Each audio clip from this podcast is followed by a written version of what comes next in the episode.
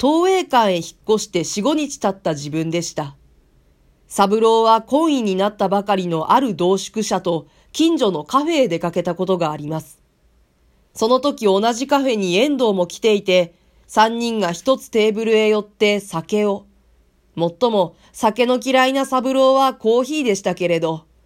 飲んだりして、三人ともだいぶいい心持ちになって連れ立って下宿へ帰ったのですが、少しの酒に酔っ払った遠藤は、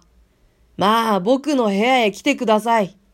と無理に二人を彼の部屋へ引っ張り込みました。遠藤は一人ではしゃいで、夜が更けているのも構わず、女中を呼んでお茶を入れさせたりして、カフェから持ち越しののろけ話を繰り返すのでした。三郎が彼を嫌い出したのはその晩からです。その時遠藤は真っ赤に充血した唇をペロペロと舐め回しながら、さも得意らしくこんなことを言うのでした。その女とですね、僕は一度上司を仕掛けたことがあるのですよ。まだ学校にいた頃ですが、ほら、僕のは医学校でしょ？薬を手に入れるのはわけないんです。で、二人が楽に死ねるだけのモルヒネを用意して、聞いてください。塩原へ出かけたもんです。そう言いながら、彼はふらふらと立ち上がって押し入れのところへ行き、ガタガタ襖を開けると、中に積んであった一つの氷の底から、ごく小さい小指の先ほどの茶色の瓶を探してきて、聞き手の方へ差し出すのでした。瓶の中には、底の方にほんのぽっちり、何かキラキラと光った粉が入っているのです。それですよ。これっぽっちで十分二人の人間が死ねるのですからね。しかしあなた方、こんなこと喋っちゃ嫌ですよ、他の人に。そして彼ののろけ話はさらに長々と止めどもなく続いたことですが、三郎は今、その時の毒薬のことを図らずも思い出したのです。天井の節穴から毒薬を垂らして人殺しをする。まあ、なんという奇想天外な素晴らしい犯罪だろう。彼はこの妙形にすっかり有頂天になってしまいました。よく考えてみれば、その方法はいかにもドラマティックなだけ、可能性には乏しいものだということがわかるのですが、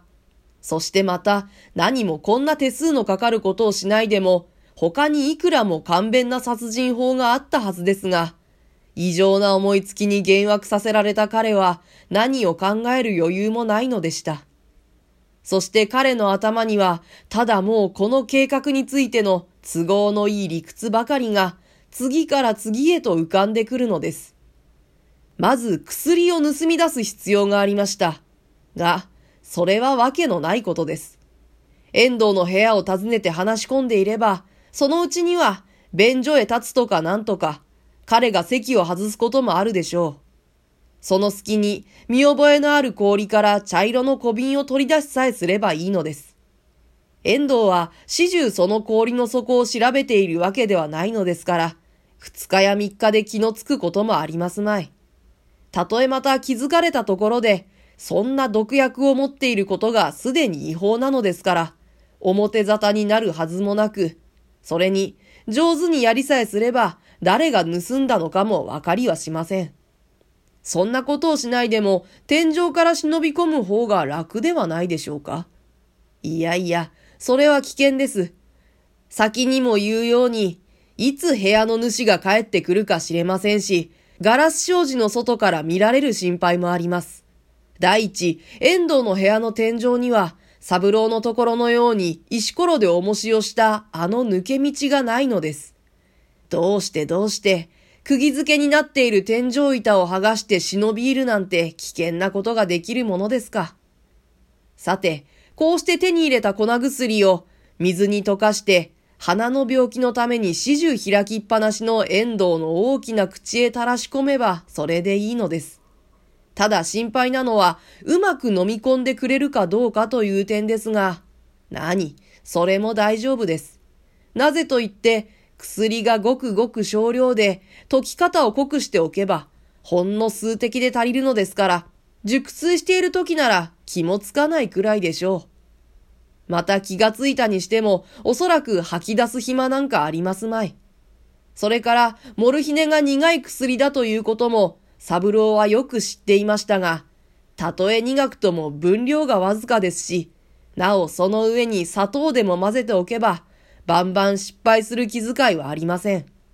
誰にしても、まさか天井から毒薬が降ってこようなどとは想像もしないでしょうから、遠藤がとっさの場合、そこへ気のつくはずはないのです。しかし、薬がうまく効くかどうか、遠藤の体質に対して多すぎるか、あるいは少なすぎるかして、ただ苦悶するだけで死にきらないというようなことはあるまいか。これが問題です。なるほど、そんなことになれば非常に残念ではありますが、でも、三郎の身に危険を及ぼす心配はないのです。というのは、節穴はもともと通り蓋をしてしまいますし、天井裏にも、そこにはまだ埃など溜まっていない。ですから、何の痕跡も残りません。指紋は手袋で防いであります。たとえ天井から毒薬を垂らしたことが分かっても、誰の仕業だか知れるはずはありません。ことに彼と遠藤とは昨今の交際で恨みを含むような間柄でないことは周知の事実なのですから、彼に嫌疑のかかる道理がないのです。いや、そうまで考えなくても、熟睡中の遠藤に薬の落ちてきた方角などがわかるものではありません。これが三郎の屋根裏で、また部屋へ帰ってから考え出した虫のいい理屈でした。読者はすでに、たとえ以上の書店がうまくいくとしても、その他に一つの重大な錯誤のあることに気づかれたことと思います。が、彼はいよいよ実行に着手するまで、不思議にも少しもそこへ気がつかないのでした。